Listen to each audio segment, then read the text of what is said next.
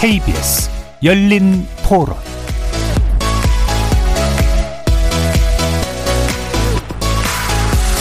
안녕하십니까. KBS 열린 토론 정준희입니다. 과거사 정리가 안 돼서 뭐 우리 내부도 그렇지만 일본의 분위기가 자기 정권의 지지율을 높이는데 반한 감정을 이용한다. 뭐 그런 얘기들도 많이 들어서 서로 이웃 간에 사회 좋은 국가로 살면 참 좋을 건데 안타까운 마음이 많아요. 반도체라든가 그 불화수소 그런 부분들이 supply chain들의 문제에 있어서 국제 질서를 어긴 거는 일본이기 때문에 굳이 일본하고의 적극적인 관계 개선을 해서 우리가 득볼 게 뭐가 있다고 그렇게 생각하는지 저는 사실은 반대예요. 반일 정서나 뭐 이런 게 좀 정권이 바뀌면서 좀 개선이 될 거라고 생각을 하고요. 풀어야지. 서로가 양보할 건 양보하고 같이 가야지 않느냐. 돈날 우리는 남북한이나 중국이 이를 이기 때문에 인근에 있는 나라들은 우리가 좀 지혜를 좀 짜야지.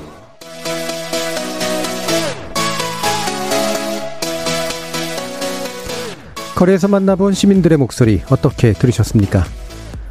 3년 전인 지난 2019년에 우리 대법원이 내린 일본 전범 기업의 강제징용 배상 판결 이후로 일본 정부가 우리 기업에 있는 수출 규제로 대응하게 되면서 양국 관계는 악화일로를 치달았습니다. 여기에 코로나19 상황이 더해져서 민간 교류 또한 막혀 있는 상태죠. 이런 와중에 윤석열 정부는 출범을 앞두고 일본과의 관계 개선에 시동을 걸고 있습니다. 얼마 전 한일 정책 협의단을 파견해서 기시다 총리를 비롯한 일본 정재계 인사들과 만남을 가졌는데요. 한일 양국 모두 관계 개선에 대해서는 그런 관계 개선의 의지가 있다는 것 자체는 확인한 것으로 알려졌죠. 하지만 꼬인 실타래를 어디에서부터 어떻게 풀어야 할지에 대해서는 양국이 묘수를 내고 있지는 못한 상황. 최근 수위를 높이고 있는 북한의 무력 도발, 그리고 미국과 중국의 무역 외교 갈등 등도 변수로 작동하고 있습니다. 한일 관계 새 정부 출범 이후로 어떻게 변화할 것인지 오늘 세 분의 전문가와 함께 전망해보는 시간 갖도록 하겠습니다. KBS 열린 토론은 여러분이 주인공입니다. 문자로 참여하실 분은 9730으로 의견 남겨주십시오. 단문은 50원, 장문은 100원의 정보 이용료가 붙습니다. KBS 모바일 콩 그리고 유튜브를 통해서도 무료로 참여하실 수 있고요. 모바일 콩을 통해서는 보이는 라디오로도 만나실 수 있습니다. 시민 논객 여러분의 뜨거운 참여 기다리겠습니다. KBS 열린 토론 지금부터 출발합니다. 살아 있습니다. 토론이 살아 있습니다. 살아있는 토론, KBS 열린 토론. 토론은 라디오가 진짜입니다. 진짜 토론, KBS 열린 토론.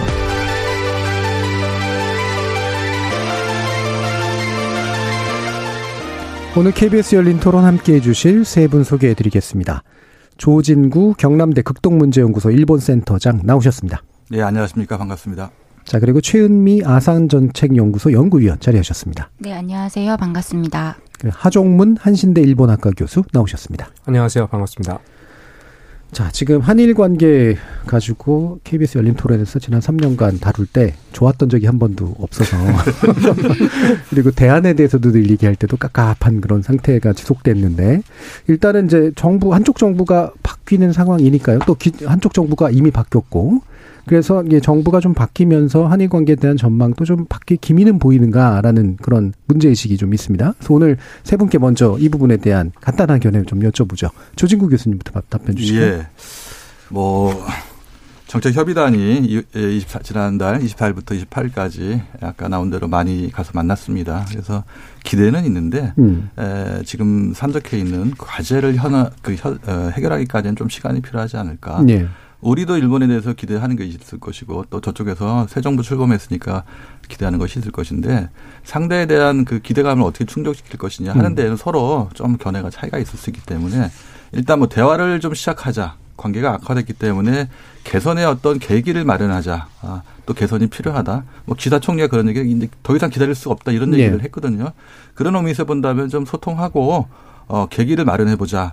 아, 개선에 관계 개선의 계기를 마련해 보자. 그런 의미에서는 의미가 있을 것인데 음. 아, 조금 현실적으로 어 현재 현안을 해결하기까지는 좀 시간이 필요하다. 예. 아, 이런 생각이 먼저 듭니다. 예, 예. 뭔가 좀 바뀌고 있는 것 같긴 한데 산적해 있는 현안의 무게가 또 너무나 크다라는 예. 말씀 들었고요.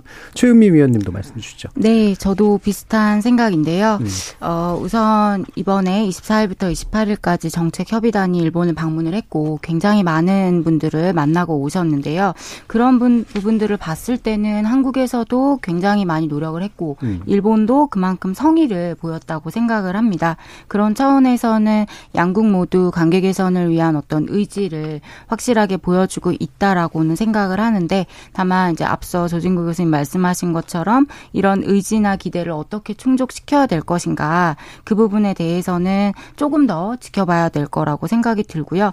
다만 이제 최근에 이제 한일 관계 관련해서 안 좋은 소식만 계속 들리다가 네. 이제 좋은 소식이 들리다 보니까 저는 그런 이제 우려는 있지만 관계 개선에 대한 어떤 기대가 높은 만큼 그리고 하려고 하는 의지가 많이 보이는 만큼 조금 더 긍정적으로 바라보고 있고요. 달라지지 않을까 하고 기대하고 있습니다. 예, 약간 더 기대하는 쪽으로 지금 네. 약간 톤을 옮겨주셨습니다. 하정문 교수님.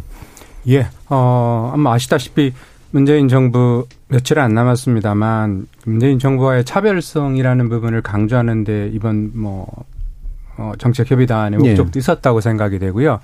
그 점에서 일본 정부는 어쨌든 자기 정부에 대해서는 굉장히 긍정적인 신호를 보낸 셈이고 이제는 두 분 말씀하신 대로 이게 정말 구체적으로 지금 있는 현안들을 해결하는 그러니까 첫 단추가 과연 꿰어질 것인가 라는 부분은 여전히 미지수적인 측면이 많다고 생각이 됩니다. 아, 좀 이따 얘기 나오겠습니다만 지금 현재 현안들은 시간적으로도 굉장히 촉박한 현안들도 많이 있고요.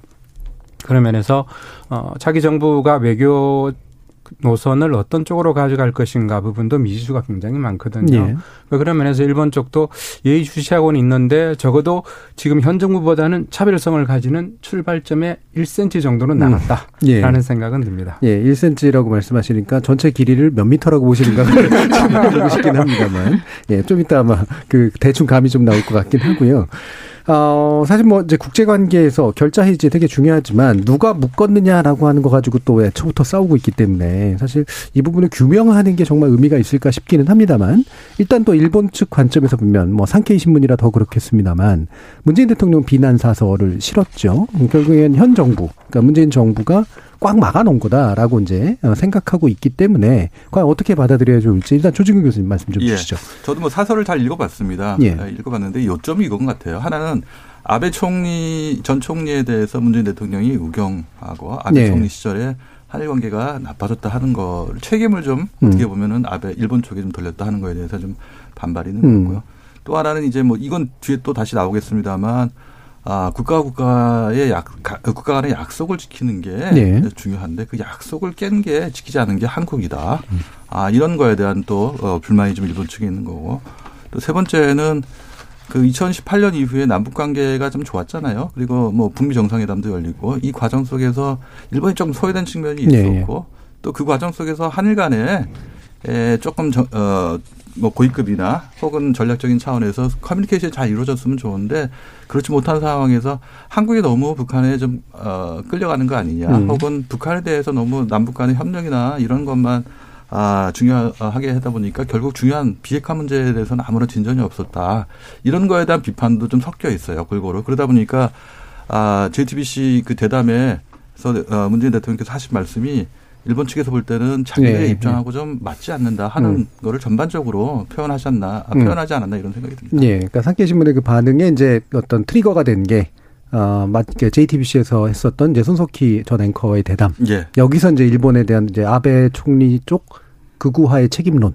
그렇죠. 약간, 우경화란 예. 말은 이제 저희 그렇죠. 학자들도 잘 예. 쓰지 않거든요. 예, 예. 뭐가 우경화냐 하는 거는 좀 음. 애매모호한데 일국의 대통령이 최고의 국정 음. 어, 국가 지도자가 상대방의 전직이지만 아, 지도자에 대해서 그런 말을 표현한 게좀 예, 예. 적절하냐 하는 논의가 있을 수 있고 아베 총리는 전 총리는 뭐 퇴임하고 나서 오히려 더 좀 적극적으로 발언을 하고 활동을 하다 보니까 또 자민당 내에서 최대 파벌인 아베파의 그 영수거든요. 네. 어, 그러다 보니까 일본 정계에서 막강한 그 영향력을 음. 행사하고 있는데 그 아베파 아, 아베 전 총리에 대해서 직접적으로 음. 어뭐 돌직구를 날렸다 이런 식으로 받아들이니까 네. 일본의 보수적인 의견을 대변하는 아, 상계로서는 좀 거북한 음. 그런 사설을 치렀던 것 같아요. 예. 자 그래서 또 또 세 가지 이유를 이제 제시해 주셨는데 이제 결국은 결자 해지에서 결 결은 그 묶었던 건 위안부 합의를 파기한 거 아니냐. 예. 그래서 거기서 모든 문제가 시작됐다라는 인식이 이제 굉장히 강한 거잖아요. 이 부분 포함해서 최은미 위원님 좀 말씀 주시죠. 어, 일단 기본적으로 어, 일본에서 가지고 있는 어떤 인식이라고 하는 게 어, 정부는 확실히 또 동일한 인식을 가지고 있는 것 같아요. 일본 한국이 문제를 해결해야 된다라고 하는 부분은 처음부터 현재까지 계속 일관되게 얘기를 하고 있는 부분인데 다만 이제 저는 이 부분은 국민들의 지지를 받고 있긴 하지만 네. 이러한 그 한국 정부에만 문제가 있다라고 생각하는 거는 그 일반 여론하고는 조금 갭이 음. 있는 것 같 다는 생각이 좀 들고요. 그 2020년도에 모 여론조사에서 네. 한일 관계 악화에 대한 책임을 물은 적이 있었어요. 한일 양국에. 결과가 되게 흥미로운데 어, 한국 여론의 75% 이상이 양국 모두의 책임이 있다 이렇게 음. 얘기를 했고요. 한국은 한국의 책임이 있다고 얘기한 거는 9% 그리고 일본의 책임이 있다고 얘기한 거는 16%인데 이게 한국 여론이고요. 일본 여론 같은 경우는 양국 모두의 책임 이 있다라고 얘기한 거는 40% 네. 정도 됐습니다. 일본이 24%, 한국이 36% 음. 정도 됐는데 그러니까 결국 그 문제에 대한 악화에 대한 책임이라고 하는 거는 양국 모두 서로에게 책임이 있다라는 인식이 조금 더 강한 것 같기는 해요. 음. 근데 그렇다라고 해서 그러면 양보를 해야 되느냐라고 물었을 때는 이거는 확연하게 갈리더라고요. 예. 양쪽 모두 다 양보해야 된다고 생각하지는 않는다라고 음. 하는 대답이 압도적으로 높았거든요. 음. 그래서 이런 차원에서 볼 때는 그러니까 일본 내에서 이제 각 우리 정부에 대해 가지고 있는 이제 문 문제의 어떤 원인과 해결에 있어서 어 정부는 일관되게 한국이 잘못했고 한국이 문제를 풀어야 된다라는 인식을 가지고 있지만 일본 그 여론은 조금은 정부보다는 조금 음. 유동적이지 않나. 다만 이제 저희가 뭐 코로나도 있고 하다 보니까 지난 한 2, 3년 동안 거의 교류를 못 했고 그러다 보니 한일 간의 그런 소통을 할 수 있는 그 어떤 장이 좀 많이 부족했고 서로 자 국의 얘기만 듣는 거죠. 네. 일본 네. 여론은 일본 정부 그리고 일본 어 언론 얘기만 듣고 한국도 마찬가지고 하다 보니까 이 갭은 조금씩 점점 더 넓어지고 있는 것 같다는 생각이 듭니다. 예. 죄송합니다. 그 뭐 모 여론조사라고 말씀 주셨죠. 원래는 저희 토론할 때는 구체적인 여론조사를 아, 네. 밝혀주긴 네. 해야 되긴 하는데 혹시 네. 밝혀주실 수 있나요? 어, 한국 예. 언론진흥재단에서 예. 아 한국 언론진흥재단에서 네. 예. 뭐 샘플 수라든가 이런 것까지 다 얘기해 주시긴 좀 어려우시죠. 어, 천 명 정도 예, 예. 진행을 양쪽 다그 예. 정도 진행한 걸로 알고 있고요. 예. 아, 이걸 밝혀야 되는데 오늘 첫 출연 올라가지고 네. 왜냐하면 이제 뭐 선거 시기에는 특히 예민한데 아, 요거는 선거 네네네. 문제는 아니니까 네 그래서 대략 그 정도면은 누가 이제 어떻게 조사를 했다는 알려주는 게 좋을 것 같아서 잠깐 네네. 제가 여쭤봤고요. 자 그럼 이제 이게 바로 이제 시각차인데 정부의 시각차는 더 크다. 아, 근데 양쪽 그 국민들의 시각차는 생각보다는 책임론에 있어서는 좀 좁고 대신 양보론에 있어서는 이제 넓다. 네. 이렇게 일단 요약은 할 수 있을 것 같은데 자, 이 시각차 어떻게 보세요? 하정민 교수님. 예. 어, 음. 상케신문 사설은 저는 뭐 당연히 여러 목적이 있다고 생각이 되는데 조진국 교수님하고 최민 박사님이 두 분 풀어주셨고요. 저는 마지막에 최민 선생님 말씀하신 부분에서 뒷부분에 일본의 여론이 굉장히 중요한 것 같아요. 음. 그 측면에서 상케 신문이 노리고 있는 절반 정도의 목적은 어 이번에 정책협의단이 방의를 해서 기시다 수상이 최종적으로는 면담을 해줬거든요. 음. 근데 이렇게 되고 4월 28일 일본 계좌 신문에서 한일 관계 개선을 위해서 두 정상이 보인 결의. 그건 굉장히 우호적인 사인이거든요. 네. 그런 측면에서 일본의 중도 정도까지 어, 현재의 한일 관계 개선에 대해서 양국이 노력을 해야 된다. 라는 식의 메시지가 확산되는 거에 대해서 대단히 불편해할 것 같아요. 음. 조금 전에 말씀해 주신 대로 이 모든 단추는 한국이 꼬이게 만들었고 원인이 한국에 있으니까 결자 해지를 한국이 해야 되는데 네. 그 문제에 일본이 불필요하게 끼어들고 기시다 수상이 어떤 식으로든 간에 혹시 거기에 동조하는 것으로 나오지 않을까에 대해서 저는 견제구를 날렸다고 생각이 네, 네. 되거든요. 음. 당연히 이제 대통령에 대해서 어, 우경화라고 하는 발언들을 시비를 걸었다고 생각이 됩니다만 일단은 지금 현재 기시다 정권의 특히 그 윤석열 대통령의 취임식에 참여 부분도 있었다고 한다면 일본 내에 있는 성급한 한일 관계 개선론에 이렇게 무게가 실리는 부분들을 견제하기 위해서 던진 언사가 아닌가 저는 그렇게 보여집니다. 예.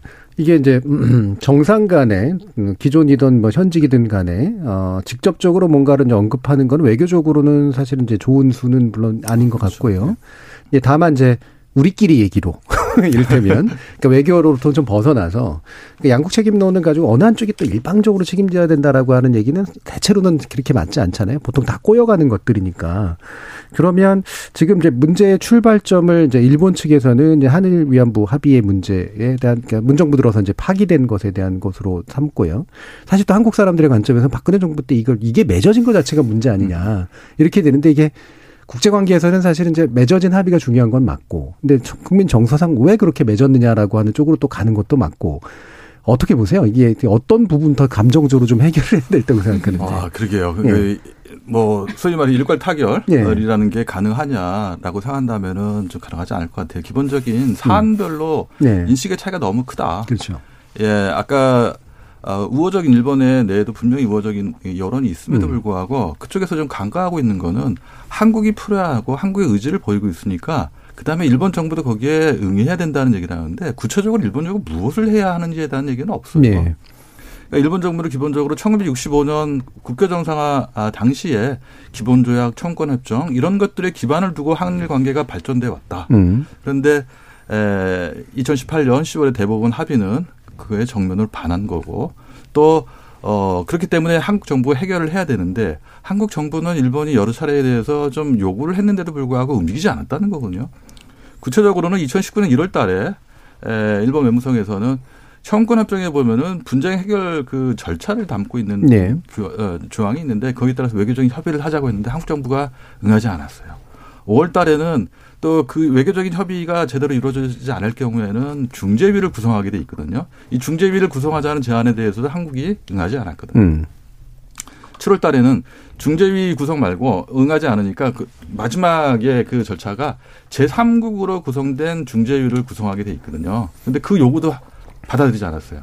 그러니까 일본 측 입장에서 본다면은 국교 정상화 당시에 청, 어, 기본조약 청구권 협정을 한국이 기본적으로 위반을 했고 또 거기 분쟁 해결 절차에 따라서 일본이 요구한 거를 아, 한국이 거부했다 받아들이지 않았다. 뭐 네. 뭐 이런 논리를 펴고 있거든요.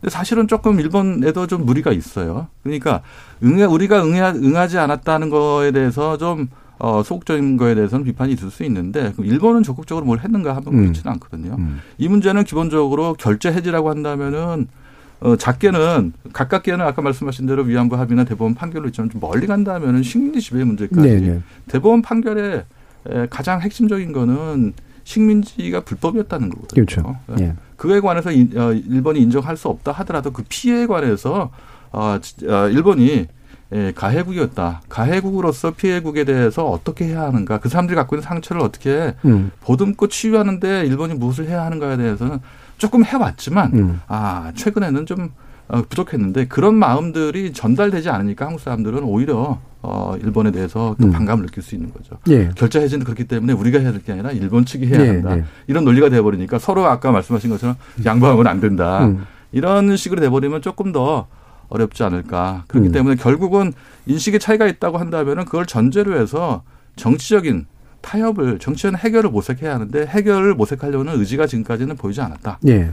근데 이번 윤석열 정부가 아, 들어선 이후에 과연 해결하려는 의지를 보일 것이냐 또 그리고 그에 대해서 일본이 응할 것이냐 하는 게 관건이라고 생각합니다. 음. 그러니까 이게 한쪽에서는 역사 인식의 문제를 이제 사실 근본적으로 지적하고 있는 것이고 다른 한쪽에서는 그건 됐고 어쨌든 절차상의 문제 예, 이거를 또 이제 지적을 하고 있는 거라 결국엔 굉장히 다른 부분을 바라보고 그렇죠. 있어서 생기는 문제가 굉장히 좀 크긴 한 것 같습니다. 어떠세요, 하종국 교수님? 예, 음. 말씀하신 대로 이미 각자가 가지고 있는 카드, 그 다음에 그동안의 경위에 대해서는 뭐 충분히 인식하고 있다고 생각이 되고요. 사실 그 한국 쪽에서 이런저런 제스처를 보였을 때도 일본 정부로서는 최종적인 해결책이 아니면 테이블에 앉을 수 없다라는 음. 식의 계속적으로 비토를 놓았다는 것도 있으니까 기존의 절차에서 쌓인 불신감이라고 하는 부분에 계속 눈길이 가고 그런 쪽의 보도에 대해서 양쪽의 이제 언론들도 계속 주목을 했었고요. 그런 측면에서 보자면 그 문재인 정부 시절에 있었던 일련의 사건들 같은 경우에 조금은 이제 이제 지난 정부가 곧 되겠습니다만 어떤 점들이 문제가 됐는가 음. 라는 부분들은 조금 냉철하게 객관적으로 저는 점검을 해야 될 필요는 있을 것 같아요. 가령 위안부 합의 같은 경우에는 이게 과연 그러면 위안부 합의는 절차적으로 문제가 있다고 그래서 그거를 다시 검증하는 형식으로 해서 분명히 정권 조기에 했었거든요. 음. 그랬으면 돈에 대해서도 100억 엔을 한국 정부가 내놓고 해서 이게 어떻게 된 상황인가. 아직까지도 제가 한국 정부에서 어, 권위 있는 해석을 들은 적이 없어요. 네. 위안부 합의는 어떻게 된 그렇죠. 상황인가. 음, 음. 근데 정권 말기가 되면서 갑작스럽게 그 합의는 일단은 외교적인 합의로서 존재한다라고 하는 음. 형태의 언명들이 나오거든요. 그럼 도대체 지금까지 뭘 해왔는 건가? 에 대한 부분이 당연히 어려운 지점을 얘기한다고 한다면 뭐 그것도 이해 못할 측면은 아닙니다만 적어도 한국 내부에서도 이 문제를 대하는 우리의 자세 같은 것들도 일본도 물론 문제가 있다고 하더라도 적어도 우리가 현 시점에서 뭐가 있는지 이거는 이제 차기 정부가 조금은 굉장히 정밀하게 어, 점검을 하면서 현재의 상태가 어디에 있는지 좌표축을 저는 정확하게 밝힐 필요가 있을 것 같아요. 그러니까 그 점에서 저는 인수인계를 한다 그랬을 때 특히 일본과의 외교 정책 부분들은 아주 좀 세밀하게 음. 좀 협조적으로 했으면 좋겠다라는 개인적인 바람이 예. 있습니다. 여러 가지 인수인계 과정에서 문제들이 지금 나오고 있는데 특히 이제 이 부분은 불명확한 요소들이 굉장히 많다는 많습니다. 그런 말씀이시네요. 그래서 지금 한일정책 협의단 문제로 좀 넘어가서 그 연속해서 좀 최우민 박사님께서 얘기해 주시면 좋을 것 같은데 어, 이게 뭐 성과 자체는 이제 좀 이따 뭐 사실 뭐 이게 시작이었다 뭐 정도의 의미로 말씀을 주셨으니까 어, 어떤 이야기를 통해서 이 자리가 성사가 된 걸까? 그리고 어떤 뭐그 판을 만들기 위해서 뭐가 왔다 갔다 한 걸까? 이거에 대한 궁금증들이 좀 있어가지고요. 어떻게 생각하세요? 뭐 구체적으로 이제 뭐 근거를 댈 수 있는 그런 음. 건 없지만 정황을 이제 보고 여러 가지 음. 상황들을 생각을 해봤을 때는 한미 정책 협의단이 먼저 파견이 됐었고 네. 그리고 그 이후에 한일 정책 협의단이 파견이 됐다라는 거에 있어서는 한미일 관계 속에서 음. 한일 관계를 이제 풀어야 된다라는 미국의 요청이 좀 있었을 것 같다라는 생각이 들고요. 네. 그리고 그 가서 이제 일정들을 보면 굉장히 빡빡한 일정이었고 굉장히 많은 분들을 만났었는데 이게 정치가들뿐만이 아니라 뭐 당연히 정책 그 관련된 부처들 다 만났고 뭐 관광업계라든지 경제계 다 만나고 왔는데 이런 걸 보면 지금 한일 관계가 전반적으로 딱 어느 어느 하나를 풀어서 될 문제가 아니라는 거에 대한 공감이 좀 있는 것 같고요. 예. 그래서 뭐 지금 포괄적 협의라든지 이런 말들이 음. 나오는 것도 그런 차원에서 포괄적 해결이라고 얘기를 했죠. 그런 차원 에서 어 한일 관계 전반을 좀 풀어야 된다라는 인식이 있는 것 같아요. 근데 다만 이제 가서 그러면 우리가 여태까지 대화를 하지 않았었기 때문에 대화를 시작했다라는 것만으로는 굉장히 이제 긍정적으로 보는데 그걸로 되는 거냐라는 네. 부분에 있어서는 이제 퀘스천 마크가 붙죠. 근데 이 사람 이분들이 이제 가셨을 때 여기를 왜 갔느냐라는 거를 생각을 해 본다면 예를 들면 강제징용 문제나 위안부 문제에 대해서 해결책을 내놓고 왔느냐 그리고 그 문제에 대해서 논의를 했느냐라고 할 때 그보다 앞서서 얘기를 해야 될 거는 이분들이 그러면 그러한 논의를 할 수 있는 그러니까 해결책을 제시할 수 있는 권한을 부여받았냐 그렇죠. 네. 그거는 아니라고 보거든요. 네, 네. 그리고 그, 그 정진석 의원께서도 음. 그런 권한은 가지고 있지 않다라는 말씀을 하셨고 그러니까 그런 차원에서는 저는 그런 부분에 대한 이제 성과가 없다라고 얘기하는 거는 조금 앞뒤가 음. 맞지 않는 것 같다라는 생각이 들고요. 다만 이제 지금 차원에서 이제 이렇게 해서 대화를 하기 시작했다라는 것만으로도 저는 방일 성과가 충분히 있었다라고 생각을 합니다. 음. 그리고 아까 이제 말씀하셨던 위안부 문제나 강제징용 문제 관련해서 조금만 이제 첨언을 좀 하자 면 어 사실 위안부 합의에 대해서 저희가 굉장히 좀 거부감을 갖는 게 저는 두 가지라고 하- 생각을 하는데 하나는 어느 날 갑자기 짠 하고 발표가 네. 된 거죠. 아무도 몰랐고. 근데 이런 부분이 너무 부담스럽게 음. 다가오는 거죠. 그리고 또 하나는 그러면 이 문제를 어떻게 봐야 될 것이냐인데 위안부 문제 위안부 합의가 위안부 문제 그 당사자들만의 문제냐. 음. 그러면 당사자들이 만족을 해야 되는 합의였는데 그것도 아니고. 근데 나중에 문재인 대통령이 얘기하신 걸 보면 위안부 문제는 이미 국민적 사안이 된 음. 거였던 거죠.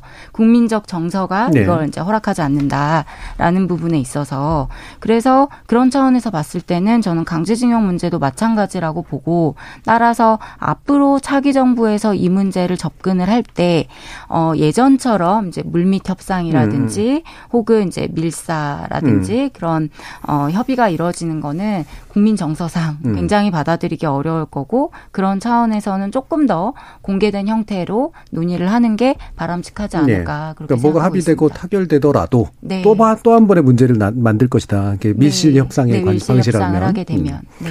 자, 그러면 그 부분 아마 후반부에서 좀 더 이제 구체적인 방법을 얘기할 수 있을 것 같은데 방금 이제 말씀 주신 것처럼 일단은 이제 만나자는 판이 깔린 데에 미국의 입김 같은 게 느껴지는 측면들이 이제 있단 말이에요. 그리고 실제로 기시다 총리 언급 속에서 일부 약간 섞여 나오기도 했고 이게 사실 한일 위안부 합의에 관련된 것도 이제 미국이 뒤에서 움직인 면도 좀 있었기 때문에 그 부분을 다시 떠올리는 분들도 좀 있을 것 같아서 현재 미국이 어떤 종류의 역할을 하고 있다고 판단하시는지 최준구 교수님. 예, 저는 미국의 역할이 그 보이는 역할 말고 음. 이외 뒤에서 큰 역할을 했다고 생각해요. 음. 그리고 이번에 방일했던 정책 협의라는 게 사실은 윤석열 당선인이 기시다 총리와의 전화 통화에서 네. 아 자기가 갖고 있는 생각을 좀 보낼 테니까 저 갖고 있는 거를 저 전달할 테니까 좀 음. 만나.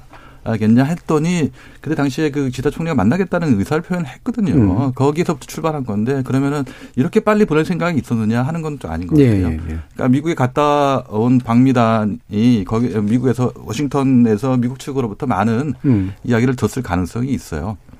그러니까 올해 2월 달 2월 11일 날 워싱턴 아, 저 백악관에서 인도 태평양 전략이라는 거를 이제 발표를 했어요. 음. 그 안에 보면은 한일 관계 그러니까 한국과 일본은 미국에 있어서 중요한 동맹인데 한일 관계가 악화되어 있는 상태는 미국에 바람직하지 않다는 거거든요.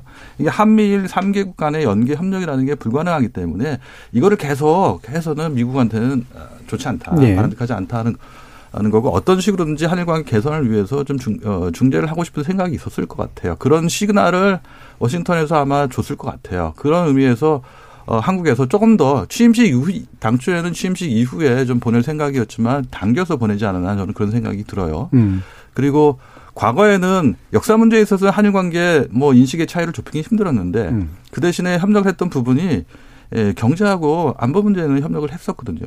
소위 말해 이제 투트랙이라는 거는 네. 그런 식의 예, 이게 가능했었는데 아베 정권 때는 이게 의미가 없어져 버렸어요. 역사 문제뿐만 아니라 거기서 시작했던 게 경제나 안보까지 미, 음. 영향을 미쳤기 때문에 이 문제를 푸는 데 있어서 어, 조금 더 어려워진 거죠. 그러니까. 음. 아, 그런데 에, 아까 말씀하신 것처럼 위안부 합의 뒤에도 미국이 영향을 미쳤던 것처럼 음. 이 현재 한일 관계 타개를 위한 아, 움직임 속에도 사실은 어, 보이지 않는 역할이 미국이 크거, 어, 크게 하고 있다 음. 하는 그런 생각이 드, 어, 듭니다. 그래서 아마 그 특히 예, 지금 뭐 중국과 미국 사이의 어떤 경제 네. 그다음에 러시아의 우크라, 우크라이나 침공 침략 뭐 전쟁이 음. 있지 않습니까?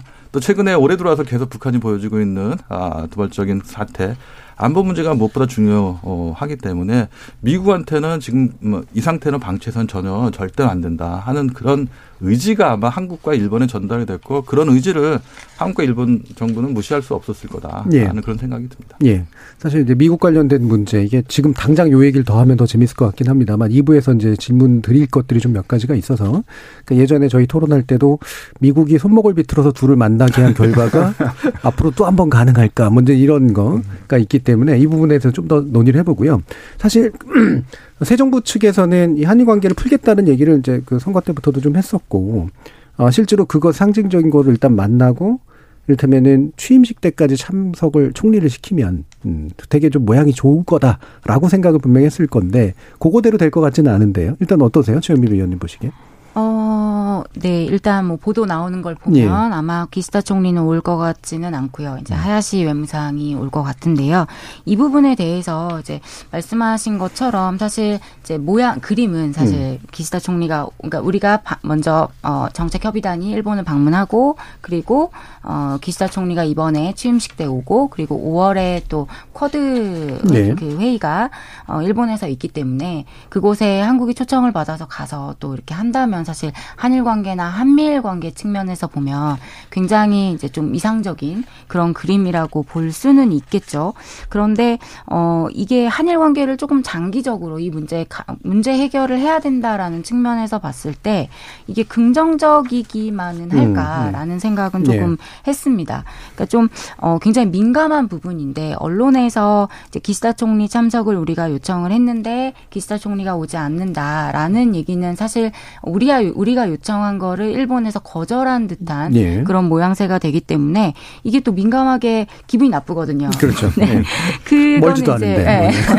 멀지도 않은데. 네. 근데 사실 그건 아니라는 음. 거죠. 그러니까 사실관계만 놓고 본다면 이제 몇 차례 언론에서도 또 나오긴 했지만 외교 관례상으로 봤을 때 전현직 외국 정상이 온다라고 하는 거는 먼저 본인이 참석 의사를 음. 밝힌 다음에 우리가 초청을 하는 게 관례이기 때문에 초청했 는데 우리가 초청을 했는데 안 왔다라기보다는 참석 의사가 안 보였기 때문에 초청 자체를 그런 검토하지 않았다라고 음. 하는 게 사실관계로서 좀 맞을 것 같고요. 그런 차원에서는 서로 간에 이제 되게 민감하고 예민한 시기이기 때문에 오해 없이 진행을 하는 게 좀 좋을 거라는 생각이 좀 들고요. 그리고 아까 말씀드린 것처럼 이제 일본으로서도 아 그러니까 뭐 좀 한일 관계를 단기적으로 봤을 때는 어 우리 하는데 오면 좋을 텐데라는 측면 에서 좀 안 좋은 게 아닌가라고 생각은 하지만 조금 더 한 발 내딛어서 보면 한국으로서도 지금 뭐 강제징용 문제나 이런 여러 얽혀 있는 문제들이 처리 방침이 확실하게 공개되지 않은 상황에서 오는 거나 그리고 일본으로서도 한국에게 이제 확실한 어떤 답을 네. 갖고 있는 게 아닌데 오는 것 자체가 굉장히 부담이 더 클 거라고 생각이 들고요. 그런 차원에서는 굉장히 이제 신중하게 하는 모습들이 좀 보여져서요. 조금 더 그런 국내적인 부담이나 향후의 그런 한일 관계 측면에서 봤을 때는 지금 한보 조금 덜 내딛는 게더 음. 나은 선택이지 않았나 그렇게 생각하고 네. 있습니다. 뭐 그림을 만든 다음에 내용을 채우는 방법도 있긴 있습니다만 대부분 뭐 네. 조금 네. 생각이 틀린데 그 정기석 그 국회 부장께서 네. 한국 정부가 아, 저 정, 협의단이 공식적으로 혹은 지금 어 준비 취임식 준비위원회 차원에서도 일본 정부의 총리가 오십시오라고 말한 적이 없다. 그건 음. 말할 수 없는 거거든요. 네. 일본의 초청 의사를 밝히고 음. 누가 오겠다는 거는 일본 측에서 결정을 해서 보내는 건데 음. 관례적으로 본다면은 지금까지는 전직 총리나 현직 총리가 아, 왔던 관례에 비추어 본다면은 이번에는 아 누가 올 것이냐 음. 우리 당연히 관심사가 될 거예요. 네. 현직 총리가 오면 기시다 총리, 전직 음. 총리라고 한다면은 뭐 많이 있습니다만 뭐 가장 네. 그 문재인 대통령이 거부감 네. 표시했던 아베 네. 한국 분들 거부감 있단 말이에요. 네. 오히려 더 나쁘다고요. 그렇죠. 그렇다고 고이즈미 총리가 오기도 어렵고 그렇죠. 어, 그렇다고 스가 총리가 예. 아, 올 수 없는 거 그런 의미에서 본다면은 저는 현직 총리가 오는 게 가장 바람직하다고 생각하는데 예. 아 아직 저는 좀 가능성이 있다고 생각을 해요. 사실 오늘 그 일본 외무성의 국장이 한국에 왔었어요. 음. 그래서 갑작스럽게 온 거, 뭐 갑작스럽게 왔다고밖에 저희 같은 경우 정보가 네. 없으니까 판단할 수밖에 없는데 아마 이런 논의를 하지 않았을까. 근데 과연 주변국에서 누굴 보낼까 하는 것도 관심일 거고 특히 한미일 연계 협력이라는 걸 중요하게 생각했는데 그게 결국 타겟은 중국이거든요. 북한이고. 그렇죠. 음. 중국 측에서 이것도 뭐 공식적으로 발표를 하지 않았습니다만 시진핑 국가주석의 측근인 왕치산 그 음. 부주석을 보낼 수 있다 이런 얘기를 했거든요. 과거에는 뭐 부총리급이 왔었는데 급을 상당히 높여가지고 네. 중국에서 뭐 한국과의 관계를 좀 그렇죠. 어필하겠다는 거거든요. 음. 그런 의미에서 본다면은 저는 일본도 좀 아직 그 생각이 그 생각할 여유가 있다고 생각하고 이게 뭐 현안을 논의한 자리가 아니거든요. 음. 말 그대로 축하 메시지를 직접 전달하는 거고 그리고 앞으로 자주 만납시다. 어, 윤석열 당선인께서 뭐 전에 그 캠페인 때도 말씀하셨지만 셔틀 정상회의를 복원하자는 그런 의미였거든요. 그런 말을 했기 때문에 그 단초가 취임식 참석이 될 수 있기 때문에 큰 의미를 부여하지 않고 어, 직접 그 양국 정상이 예, 소통을 할 수 있는 계기를 이번 취임식에 만들 한다 하는 거를 본다면은 저는 충분히 올 수 있는 가능성이 있 다고 생각하고 사실 또 그 지금까지 발표한 걸 보면은 하야시 외상도 되게 바빠요. 지금 네. 어뭐 그 기다 총리도 지금 외국 그저 음. 출장 가 있습니다만 해외 방문 중에 있습니다만 8일까지 해외 출장을 가게 돼 있거든요. 음. 그런 의미에서 본다면 이틀 뒤에 한국에 온다 하는 것도 쉽지 않을 거고 음. 설명이 필요해요. 외상이 오면은 이제까지 관례적으로 총리급이 왔었는데 왜 음. 외상을 보냈냐 하는 거. 또 국민들이 한국 국민들이 그에 대해 납득할 것이냐. 한국을 경시하는 거 아니냐. 겉으로는 한국과의 관계 개선을 해야 한다는 의사 표시를 했는데도 불구하고 이걸 이런 식으로 보여줘? 라는 그런 반발심을 생, 그 유발할 수 있기 때문에 그런 거를 고려한다면은 쉽게 총리가 뭐 당일치기로 왔다 가면 되는 거니까 올수 예. 있다고 생각하고 저는 충분히 지금 고려하고 음. 있다고 생각합니다. 예. 이게 저희 뭐 앞에 프로그램이나 이런 데는 좀 재미를 위해서 그러면 돗자리 깔까요? 누가 뭐 하십니까? 뭐 이렇게 얘기도 하기도 하고 그러는데 오늘은 토론이니까 그 정도까지는 안 하고 약간 다른 견해를 지금 밝혀주셨고요. 그럼 짚어주시면 좋을 게 기시다 총리의 성격 내지 기시다 총리의 최근의 행보로 봤을 때 이후에 한일 관계에 대한 짐작이나 이런 최근 어, 이런 뭐 취임식 참사에 관련된 문제까지 어 어떤 모습들을 좀 보이고 있는지 좀 음. 짚어주시죠 하정민 교수님께서. 오늘이 사실 5월 3일 일본의 음. 헌법 기념일인데요. 어, 작년에 스가 총리가 얘기했던 데서 개헌은 그렇게 쟁점이 아니었던 것 같은데 스가 총리가 굉장히 세게 개헌을 얘기했습니다. 네. 자위대를 명기하자 이런 얘기 포함해서 네 그런 얘기들이 7월에 참여연 선거를 포함해서 본인의 장기 집권 이런 것들에 대한 의욕적인 태도 음. 일환이라고 생각이 되고요. 정책 협의단도 아시다시피 전날까지 기사수상을 만날 수 있는지 여부가 불투명했는데 하야시 외상이 결국에는 이제 만난다. 이 얘기가 전날에 전달됐다고 알고 있습니다. 근데 그런 얘기 포함해서 처음에 정책협의단 같은 경우에도 어, 수상과의 만남은 아마 힘들 것이다라고 했는데 제가 볼 때는 기시다 수상이 결단을 했을 것 음. 같아요. 근데 이 결단은 분명히 5월 달에 어, 한미를 묶는 쿼드 포함해가지고 여러 가지 큰 이벤트가 있는 상황에서 양국이 더더군다나 한국의 새 정권이 출범을 하는데 서로 간에 특히 이제 보수정권이라 그랬을 때 일본으로서도 굉장히 우호적인 상황이다라고 한다면 거기에 걸맞는 제스처를 보여줄 필요가 있다라는 판단이 있을 것 같아요. 그 점에서 보면은 조준권 선생님 말씀하신 대로 저도 5월 10일 날 당일치기로 올 가능성에 대해서는 생각보다 높을 수도 있다. 음. 라는 느낌은 듭니다. 물론 네. 제가 자리 피는 건 아닙니다만. 동참하셨습니다. 네. 네. 근데 그 얘기가 왜 그렇게 되는가의 부분에서 적어도 어 지금 현재 상케이 신문의 사설이 보여주는 것처럼 보수 우파가 기시다 정권의 행보를 견제하는 움직임도 있으나 네. 음. 적어도 선거를 하고 정권을 운영해 나가는 입장에서는 자신들이 주도를 잡고 적어도 한일 문제에 있어서는 한국의 최종적인 양보를 이끌어내는 출구는 어렵지만 적어도 그 문제를 풀어나가는 기시다 정권의 굉장히 유연한 전략이라든지 음. 그러니까 한일 관계를 자신들이 주도하고 있다라는 모양새를 보여주는 거는 저는 외교적으로 점수를 딸 것 같아요. 음.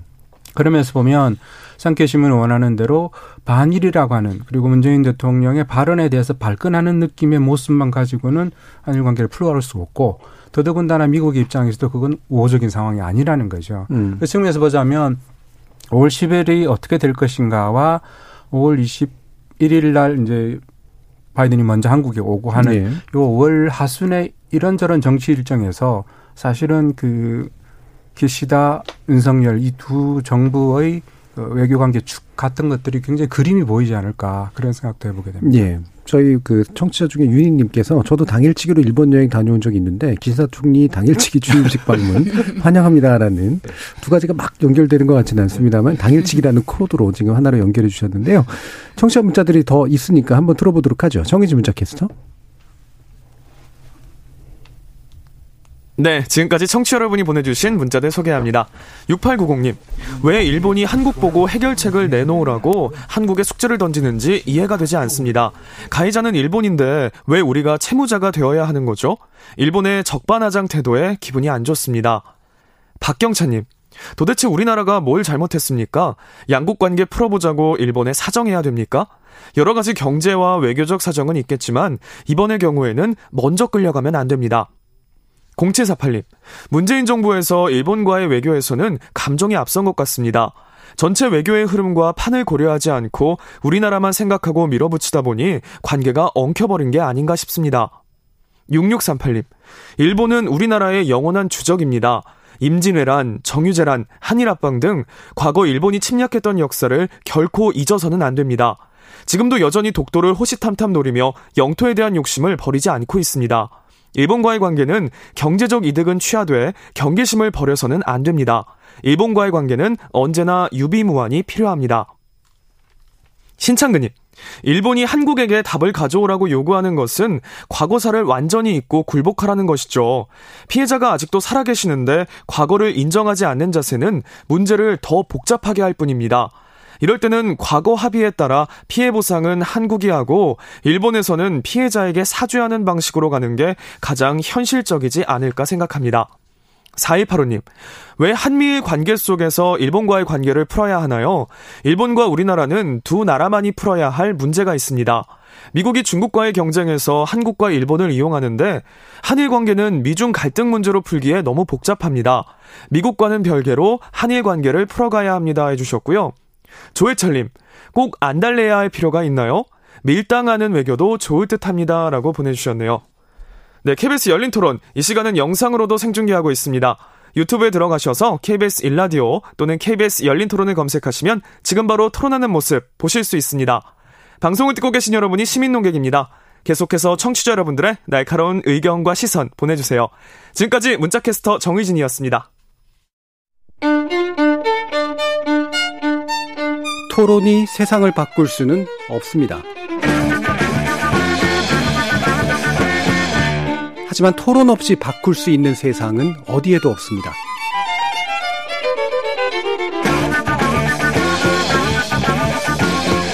세상의 선한 변화를 갈망하는 당신.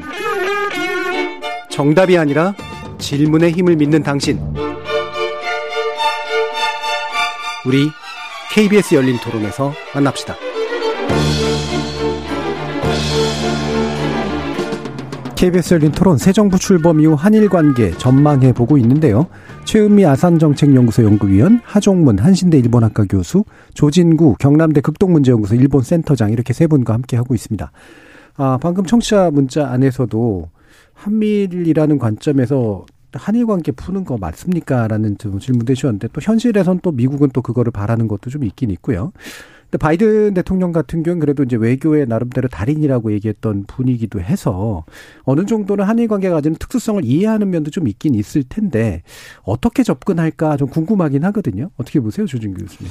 역시 한일과 양자 간의 협의를 음. 통해서 문제를 해결할 수 있었다면은 지금까지 예, 예, 이런 상태가 되지 않았을 거고 그런 의미에서 누군가 중재를 한다면은 가장 할 수 있는 어, 적절한 어, 국가가 어딜까라고 음. 생각하면은 공통의 동맹국인 저 미국이라고 생각을 해요. 네. 또 미국도 그만큼 그 미국이란 나라에서 본다면 한국과 아, 일본이 차지하는 위상, 역할 이런 것도 무시할 수 없는 상태이기 때문에 어, 결국은 뭐 국가 이익을 위해서지만 한일 간의 관계를 중재하는 것도 미국의 국익에 부합하기 때문에 하는 거고 또 때로는 우리도 마찬가지입니다. 한일 간의 문제를 풀 수 없을 때는 미국을 통해서 일본에 압력을 뭐 압력을 넣는다면 좀 그좀 그, 어, 표시가 강합니다만 예. 그런 것도 어, 할수 있는 거고 또 어, 과거에 뭐 북미 정상회담이 잘 안 됐을 때 도 우리가 그러면은 일본을 통해서 미국을 좀 설득하는 거는 가능하지 않았나? 혹은 음. 뭐 일본을 통해서 북한을 설득하는 거는 가능하지 않았나?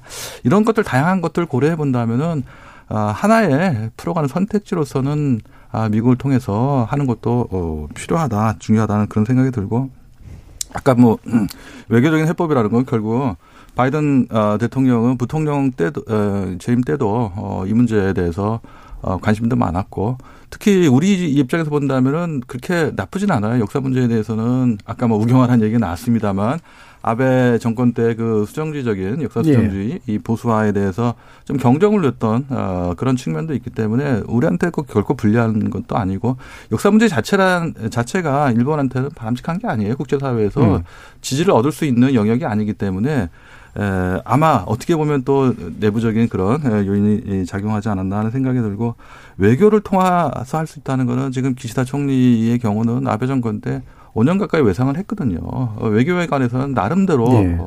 일가견이 있다고 할 수 있고 더군다나 위안부 합의 때 전날까지 아베 총리 이거 해도 되냐라고 물어봤을 때 그걸 밀어붙였던 게 설득을 했던 게 기시다 총리였거든요. 네. 또 어, 그, 오바마 대통령이 히로시마 원폭 피해자를 갔을 때도 적극적으로 중재를 했던 것이 또 기시다 총리였어요. 그런 의미에서 본다면 우리가 지금 현재 보기에는 기시다 총리가 조금 보수파한테 좀 눌려 있는 것처럼 밀려 있는 음. 것처럼 보이지만 나름대로 외교에 관해서는 어, 정확한 방향을 좀 어, 갖고 있다. 다만 지금 이 시, 예, 이 상황이 국내적으로 혹은 국제적인 상황에서 이거를 할 수 있는 아, 시기인가 적절한 시기인가에 대한 생각은 좀 하고 있지 않나 하는 생각이 들어요. 그런 의미에서 아까 뭐 이것도 돗자리 피는 건 아니지만 한일 관계 개선의 단초는 네. 실무적인 차원에서 할 수 있는 문제가 아니에요. 정치적으로 정상 간이 의지를 어, 의기투합해서 보여가지고 하는 게 중요하거든요. 그런 음. 의미에서 아, 이번 취임식 때 또 저는 어, 올 수 있다고 생각하고 그거를 적극적으로 지금 생각하고 있지 않나 하는 생각이 들어요. 예. 그렇지 않다면 아까 말씀 마이너스 요인이 많기 때문에 예. 예. 기본적으로 조준 교수님이 정상 외교의 중요성을 상당히 좀 강조하시는 쪽이신 것 같고 그런 면에서 이제 판을 만들어 공간을 열어가는 쪽이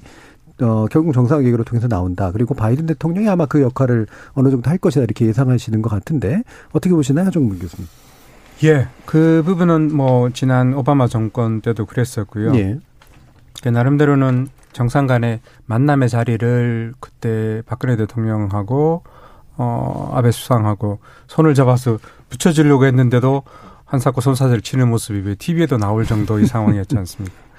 근데 그럴 정도의 민주당 정권의 연속선에서 더더군다나 그 현장을 봐왔던 바이든 대통령 입장에서는 어, 당연히 무게감이 실릴 수밖에 없다고 생각은 되는데 문제는 현재의 한국과 일본의 그 현장에서 오는 여러 가지 보고서라든지 바이든 대통령이 접하게 되는 그 현황 인식에 대한 것들이 생각보다 심각할 거라는 거죠.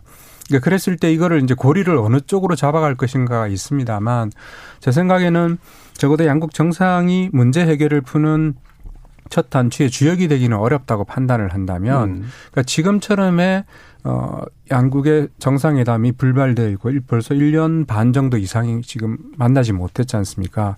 그러니까 그런 것들을 포함해서 양국의 정상이 만나지 않는 현실이 결국 이 문제 자체를 꼬이고 있는 것도 있지만 미국 입장에서도 불편하다고 한다면 적어도 양국 정상은 현재 있는 현안을 통해서 어느 정도의 만나는 모습을 연출해 달라라는 주문은 있었을 것 같아요. 그 측면에서 제가 저도 5월 어, 10일에 올 가능성이 높다고 말씀을 드렸고요. 사실 그 기시다 수상이 그뭐 방을 협의단을 만났을 때 얘기했던 것들이 두 가지가 있는데 하나는 뭐였냐면 한일하고 한미일 삼국의 전략적 연계 이런 얘기 이제 우크라이나 대중 이런 얘기를 했었지 않습니까? 그랬을 때 한일 관계를 개선해야 된다. 원론적인 얘기임에도 불구하고 결국은 본인이 걸어왔던 외교 노선에 대한 일종의 이제 반추라고 생각이 되고요. 그다음 위안부 합의는 언급하지 않았습니다. 오히려 이제 그 강제동원 문제에 대해서 어떤 식으로든 처결을 해결을 해달라. 라는 두 개를 했는데 이 위안부 합의를 언급하지 않았는 것 자체도 어떤 면에서는 한국 정부 새로 출범할 정부에 대해서도 적어도 하나 정도는 허들을 내려준 것이라고도 생각이 되고요. 그러니까 이런 것들에 대한 시그널이 한국 어, 자기 정부에 어떻게 읽혔을지는 저도 물론 가능할 수는 없습니다만 그 전체의 그 지향하는 지점들은 적어도 윤석열 기시다가 불편하지 않게 만나는 모습들을 어 미국 쪽에서는 절실히 원하고 있다. 라는 것들이 5월에 가장 중요한 키워드라고 저는 생각이 됩니다. 예. 적어도 그 모습을 우리가 어 윤석열 대통령이 일본에 가는 모습까지 상상을 한다면 기시다 수상이 오지 않더라도 윤석열 대통령이 일본에 가는 모습 정도까지 염두에 두면 일단 5월의 그림은 완성이 된다고 볼 수도 있겠죠. 예.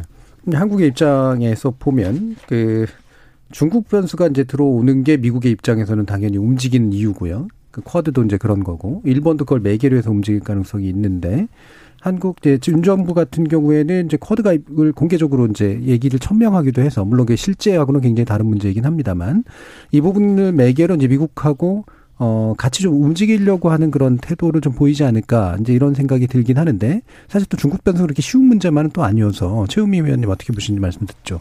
어, 일단 기본적으로 뭐 바이든 정부에서 또 동맹 관계나 그리고 한미일 협력을 강조하고 있기 때문에 또 한국도 신정부에서 쿼드 참여를 뭐 긍정적으로 바라보고 있어서 이 부분은 가능성은 높다고는 보는데요. 음.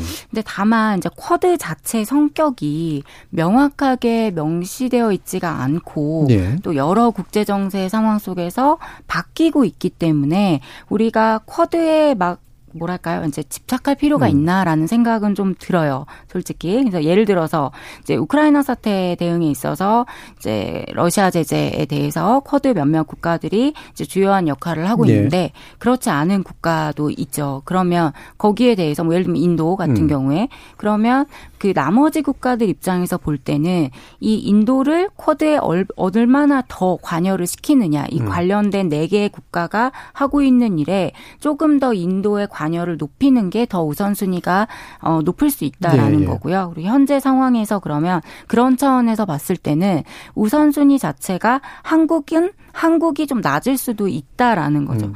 그래서 쿼드에 들어가야 된다, 들어가지 말아야 된다 이런 얘기는 사실 이제 작년에 굉장히 많이 나왔었는데 올해는 뭐 신정부에서 그런 얘기를 해서인지는 모르겠지만 그 부분은 좀 덜 나오는 것 같기는 해요. 다만 이제 우리가 이제 쿼드라든지 어떤 뭐 포입이라든지 어 자유롭고 열린 인도 태평양 음. 관련해서 여러 가지 얘기가 나오고 있는데 어떻게 보면 이제 미국이나 일본이 만들어 놓은 판이고 그게 전체적인 어떤 국제 정세 흐름이기는 하죠. 근데 거기에 우리가 꼭 들어가야 되느냐 말아야 되느냐에 대한 논의가 한편 있다면 또 한편으로는 그 뭐 가입 여부 는 뭐 자체하더라도 우리가 또 다른 어떤 협력체를 만들 수 있지 않을까. 음. 왜냐하면 뭐 쿼드 말고도 뭐 어커스라든지 음. 여러 가지 그 영내 그런 소다자 협력 체제들이 계속 얘기가 나오고 있기 때문에 그 아까 이제 질문들 중에 그런 얘기가 있었던 것 같아요. 왜 그렇게 한미일 협력 네. 속에서 한일 형- 한일 관계를 봐야 된 그렇게 봐야 되냐, 목매일 필요가 있냐라고 말씀을 하셨던 부분이 있으셨던 것 같은데 우리가 그러니까 우리한테 이기, 이익이 되는 게 뭐냐라는 걸 좀 생각할 필요가 있을 것 같고요. 그래서 한미일 관계라고 했을 때는 당연히 이제 미국의 입장에서는 동북아 어떤 전략 차원에서 보면 한미일 협력이 너무 중요한 거고 그리고 미국 일본 입장에서 본다면 일본은 그 항상 그 자신들의 외교에 나오는 얘기가 미일 동맹이 일본 외교의 기축이기 때문에 한국이 생각하는 한미 관계와는 이제 차원이 다른 거죠, 사실은. 절대적으로 높은 그런 우위를 가지고 있어서 미국 일본이 미국의 어떤 그 정책에 동조하고 보조를 맞추는 거는 이해를 할 수 있지만 우리가 그대로 갈 수는 없는 거죠. 갈 수는 없지만 그럼 우리는 우리의 선택이 뭐냐라고 했을 때 한국이 그 동맹국들을 다 버리고 우리가 스스로 자립할 수 있을 정도로 어 국제사회에서 절대적인 어떤 힘과 영향력을 가지고 있냐라고 봤을 때는 그럼 너무 좋은데 그건 이상에 좀 가깝고 음. 현실적으로는 좀 그런 부분이 부족하기 때문에 그렇다면 함께 갈 수 있는 나라가 어디냐를 생각을 해야 되고 그 차원에서 봤을 때는 이제 미국이나 일본이 다른 나라에 비해서는 우선순위가 좀 높다라는 거죠. 음. 이런 차원에서 접근을 하면 조금 더 좋을 것 같다라는 생각이 들고요. 그래서 말씀 주셨던 이제 쿼드 관련해서도 쿼드에 집착할 필요는 없는 것 같아요. 근데 예. 쿼드에 들어가는 게 우리한테 이익이라고 한다면 그게 일본이라고 하는 어떤 그 민족적인 어 반감을 제외하고 이익적인 차원에서 판단을 해서 그게 더 좋다면 저는 그렇게 진행하는 게 맞다. 음. 그렇게 생각을 합니다. 네, 쿼드에 집착할 필요는 없으나 실용적으로 필요하다면 네. 이제 고려할 수는 있다. 예, 쿼드가 생각보다 그렇게 안정적이고 강력한 단- 광고한 동맹체는 또 아니다. 그 어, 쿼드 음. 자체가 음. 동맹체는 네. 아니고 느슨한 협의체이기 때문에 네. 그리고 네. 어, 뭐 최영민 박사 말씀하신 것처럼 인도의 경우는 또 미국과 호주가 아, 영국 저 일본과는 좀 다른 어, 네. 그 행보를 보이고 있기 때문에 한쪽에서는 그런 얘기도 있어요. 그렇기 때문에 인도가 아 인도를 빼고 어, 사실 민주주의의 그 가치를 공유할 수 있느냐 인도가 이런 얘기까지 나오고 최대의 민주주의 국가라고 얘기를 얘기를 하는데 합니다만. 한쪽에서 예. 그런 의미에서 예. 보면 좀 권위적인 러시아 쪽에 뭐 결의안에 대해서 어, 다른 입장을 취하고 있기 때문에 이참에 인도를 빼고 한국을 넣는 게 어떠냐 이런 논의조차 쉽게 예. 뭐 쉬운 얘기는 아니지만 어, 없지 않아 있습니다. 그리고 어커스 얘기도 다 있었습니다. 있었습니다만 또 그런 얘기도 있거든요. 어커스에다가 여- 어, 저 일본도 들어가서 자크스라는 그런 걸 만들면 어떠냐 이런 것도 예. 어, 이야기가 뭐 수면 하에서 어떤 논의가 있는지 모르겠지만 기본적으로 지금 시대는 많이 바뀌었는데 미국이 생각하는 동맹 정책이라는 게 유럽과 아시아 태평양, 인도 태평양 지역을 하나로 묶는 거를 하고 있는데 이거를 하나로 나토의 확대판 아, 아시아판 나토하고 뭐 유럽 나토를 합친 이런 것이 아니라 여러 가지 다양한 이슈별로 쟁점별로 다양한 그 네트워크를 형성하려고 하고 있는 거기 때문에 어떤 의미에서 본다면 쿼드에 한국이 들어간다, 쿼드 플러스가 된다 하고 한다면은 어, 그, 그것과는 별도로 한미일 간에 쿼드에는 워킹그룹 차원에서 어, 우리가 협력할 것은 협력을 하고 또 우리의 선택지를 좀 좁히지 않고 넓힌다는 의미에서 본다면 한미일 지금까지 해왔던 한미 조금 뭐 어, 약화되긴 했었습니다만 그 문, 한미일의 그 어, 틀 내에서 우리의 역할을 찾는 것이 예, 우리한테 어떻게 보면 더 적극적 어, 저 국익에 부합할 수 있고 우리가 할 수 있는 영역이 더 넓- 넓어질 수 있다. 음. 일본의 입장도 북한의 문제를 생각한다면은 한국의 협력 없이 북한 문제 해결할 수 없거든요. 음. 어, 그렇기 때문에 이 한미일 연계를 얘기하는 일본 속의 그 속내에는 북한에 대한 대응이 있거든요. 네. 음. 그렇다면 그 안에서 일본의 입장에서 본다면 한국 역할이 에, 큰 거고 일반인들이 생각하는 어, 한국의 전략적인 가치하고 정책 그 어, 당국자의 입장에서 생각하는 그 가치하고는 다를 수가 있거든요. 음. 그런 의미에서 우리가 조금 우리의 그 외교적인 지평 혹은 외교적인 힘을 넓히 선택지를 넓힐 수 있는 거는 역시 이 한미일 이 속에서 일단은 어좀 협력의 그 기운을 좀 살려가지고 역할을 모색하는 게 더 현실적이지 않나 하는 생각이 듭니다. 예. 그러면 이 부분 마침 또 북한 얘기를 해주셔서 결국 이제 한국하고 일본, 그 다음에 미국하고 일본, 한국하고 그래서 한미일 삼각 체제가 중국 문제도 있지만 한국의 관점에서 보면은 결국은 이제 북한 문제를 뭐 빌미라는 표현을 쓰는 게 좋지는 않습니다만 이게 이제 한일 관계에는 긍정적으로 작용할 수 있다라는 뭐 평가들은 하잖아요. 예, 이게 이거를 이제 별로 안 좋게 보시는 분들도 물론 있기는 있습니다만 일단 최 박사님 말씀을 한번 좀 들어보죠 이에 대해서. 어, 요거는 조진구 음. 선생님 전문이시라서 아마 예. 더 얘기를 해주실 것 같긴 한데요.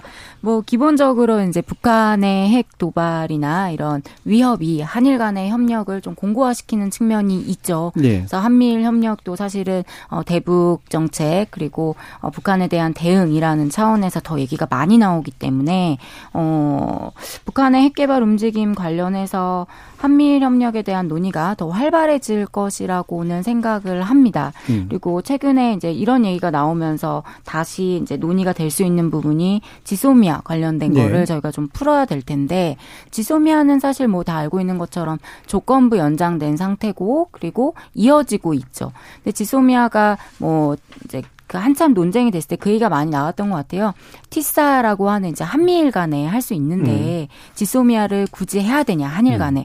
근데 좀 정확히 이제 들어가서 보면 구체적으로 들어가서 보면 티사와 지소미아는 다르다는 거죠. 네. 그러니까 다른 차원이고, 그러니까 서로 어, 티사의 범위와 지소미아의 범위가 다르고, 그리고 어쨌건 미국을 한번 거쳐서 오는 거에 있어서는 정보의 그런 그 신속성이나 정확성에 있어서는 좀 차이가 있을 수 있다라는 거. 그리고 한미일 공조라는 그런 측면에서 지소미아가 상징성을 가지고 있는 부분이 있기 때문에 저는 요거는 아마 신정부에서도 또 논의가 되겠지만 안정화시키는 게 필요하다. 음. 그리고 여기에 경우에는 어 안보를 하시는 분들은 항상 얘기를 하시는데 이 부분만큼은 절대로 안보에 관련된 부분이기 때문에 반일 감정이 작용돼서는 안 된다. 예. 그리고 이게 어떤 그 거래의 수단으로서 음. 할수 있는 논의가 아니다라는 말씀들을 많이 하시더라고요. 예, 예. 네. 예. 그 안보 문제에 대해서 얘기하시는 분들이 실제로 그 부분은 많이 강조하시던데 조중규 교수님이 전문 영역이라고 하시니까 일단 한 번 한 번 더 접고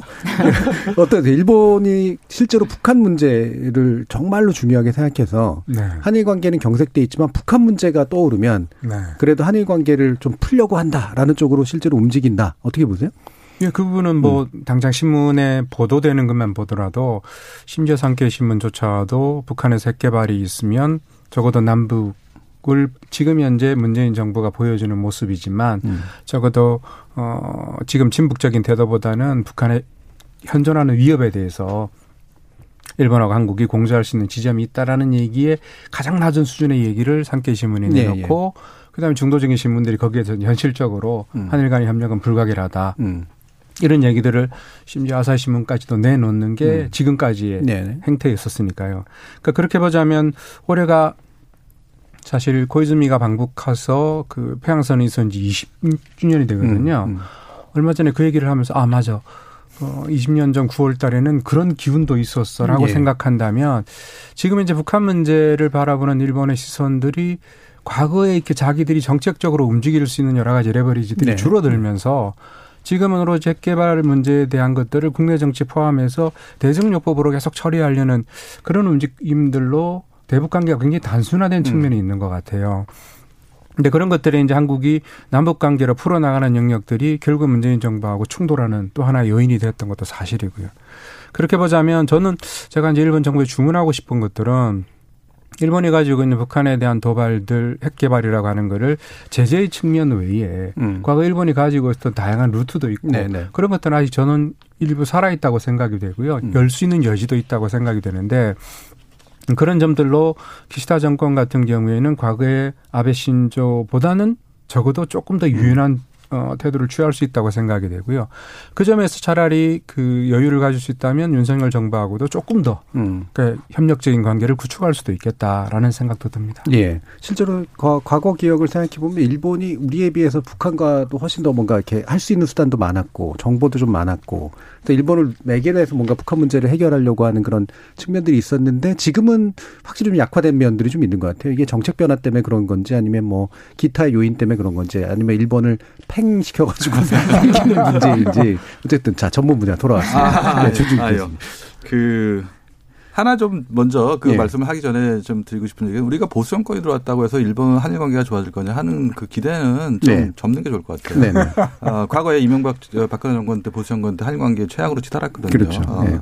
그다음에 오히려 보면은 김대중 정부 때 한일 관계가 최 음.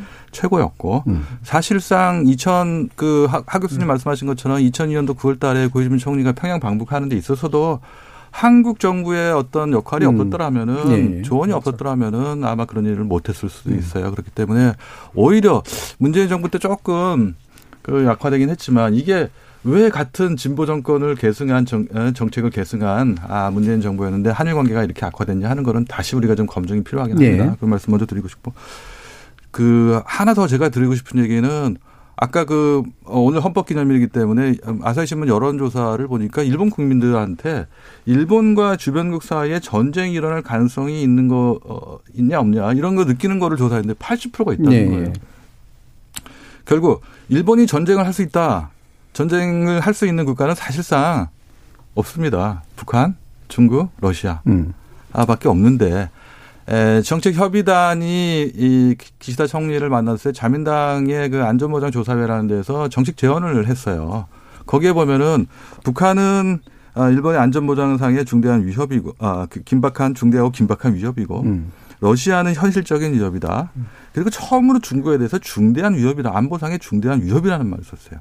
우려라는 말을 중국에 대해서 썼는데 지금까지는 네. 이거는 우려가 아니라 위협이라는 음. 말을 썼거든요. 뭐 자민당의 정책 제언이 정부의 정책으로 바로 이어지는 건 아니지만 음. 연말까지 이, 이 정책 그 중요한 문서들 개정 작업을 하고 있는데 어떻게 반영될지가 좀 봐야 되긴 하는데 과거에 우리가 생각했던 것보다 훨씬 더 어, 북한이나 중국이나 러시아의 위협에 대해서 일본 국민들, 정부들이 갖고 있는 아, 뭐 위협도라 할까요? 경계심 이런 게 훨씬 더 강해졌기 때문에 그런 의미에서 본다면은 한국과의 협력의 여지는 충분히 있다고 생각하고 필요하다고 생각할 것 같아요. 또 이것과 관련해서 말씀드리고 싶은 거는 결국 2018년도 9월 달에 자민당 총재 선거에서 아베 총리가 이제 3연임에 성공을 네. 했어요. 네. 10월 달에 국회에서 연설했는데 핵심은 이거였어요. 강한 일본을 만들겠다는 거였거든요. 일본 총리가 국회에서 강한 일본을 만들겠다는 건 처음이었어요. 음. 전후 일본 외교에 총결선하겠다. 그렇죠. 총결선하는 대상 국가가 한반도에 비핵화하고 북한과의 관계 정상화, 러시아와의 북방 영토 문제 해결해 가지고 평화 조약을 체결하겠다. 중국과의 관계를 한 단계 격상 이거였거든요. 근데 전부 다 파탄이 났어요. 그렇죠. 아베 정부 때 강조했던 음. 것들이. 그래서 그런 의미에서 본다면은 기시다 정부는 아베 외교 실패한 아베 외교를 어 의 전철을 밟지 않는 게 에, 성공의 지름길이라고 생각하고 어떻게 보면 참여 선거 이후에 음. 에, 장기 집권을 할수 있는 길이라고 생각할 거기 때문에 음. 외교적인 측면에서 본다면 저희가 그런 아, 부분들을 이용할 필요가 있고 충분히 고려해야 할 필요가 있다. 네. 아, 그런 생각이 좀 듭니다. 그래서 뭐 안보적인 측면에서 본다면은 북한 얘기를 한다면은 사실 지구는 둥글다는 걸 확인할 수 있는데 미사일을 쏘면은 북한이 미사일을 쏘면은 어, 발사 단계에서 우리가 먼저 알 수 있어요. 음. 지리적인 측면에서 본다면. 근데 올라가 착지하는 데서 낙하하는 과정에서는 일본이 훨씬 더잘 예. 네. 정확하게 포착할 수 있거든요. 근데 음. 여기 한국도 일본도 이게 실험인지 진짜 시, 어, 저 발사하는지 실제 상황인지를 판단할 수 있는 능력이 별로 없어요. 음. 그렇기 때문에 한일 간에 말씀하신 지소미아나 아, 티사를 통해서 한미일 세 3개국의 정보 공유를 한다거나 한일이 다시 지소미아를 활성화시켜가지고 정보 공유를 하는 것이 실제로 안보상에 이익이 될 수 있다는 거. 이게 이제 확산이 되면은 어, 한일 간의 안보 협력. 오늘 그 인수위에서 얘기한 국정과제도 보니까 한미일 간의 한미일 안보 협력을 강화하겠다는 내용이 포함되어 있었거든요. 이게 뭐 우연인지 아니면은 어 모르겠습니다만 그런 의미에서 본다면 한미일 안보 협력은 앞으로 어 확대될 가능성이 있다. 아 그리고 그것도 현실적으로 본다면 우리한테도 어 필요한 음. 아 문제다 하는 거 이익이 된다 하는 걸 말씀드리고 싶습니다. 예, 알겠습니다. 지금 시간이 약간 애매하게 남긴 했습니다만 마무리 발언을 하는 게 시간상으로는 좀 더 맞을 것 같아서요. 어, 각자 뭐 각자 다른 이야기를 해주셔도 상관이 없지만 이 난제잖아요. 그래서 난제를 어떻게 풀어갈 것인가, 첫 단추는 무엇일까, 그리고 최종적인 단계는 어떻게 가야 되는 걸까. 뭐 여러 가지 이제 그 말씀들을 주실 수 있기 때문에 가장 중요하다고 생각하시는 포인트에 대한 말씀을 들어보는 것으로 하죠. 하종문 교수님부터 좀 말씀 주실까요? 네, 어, 저는 아무래도 시간이 촉박한 강제동원 문제 재판 이 결과 어, 일본 기업의 자산을 매각하는 문제가 클 것 같은데요. 음. 이 문제는 해법은 나와 있는 것 외에 플러스 알파가 있을 것 같지는 않다고 한다면 어, 과거에 문재인 정부에서도 결국은 생략됐던 부분이 그것에 대한 한국 사회에서 논의라고 생각이 됩니다. 음, 일본에서는 지금 현재 뭐 보수 어 중도할 것 없이 전부 다 한국에서 해결책을 가져오라고 얘기합니다만 한국 내에서 치열한 논의가 이루어지는 부분이 결론이 도출되지 않더라도 이 문제가 보여 있는 현 주소를 저는 보여주는 거라고 생각이 되고요. 음.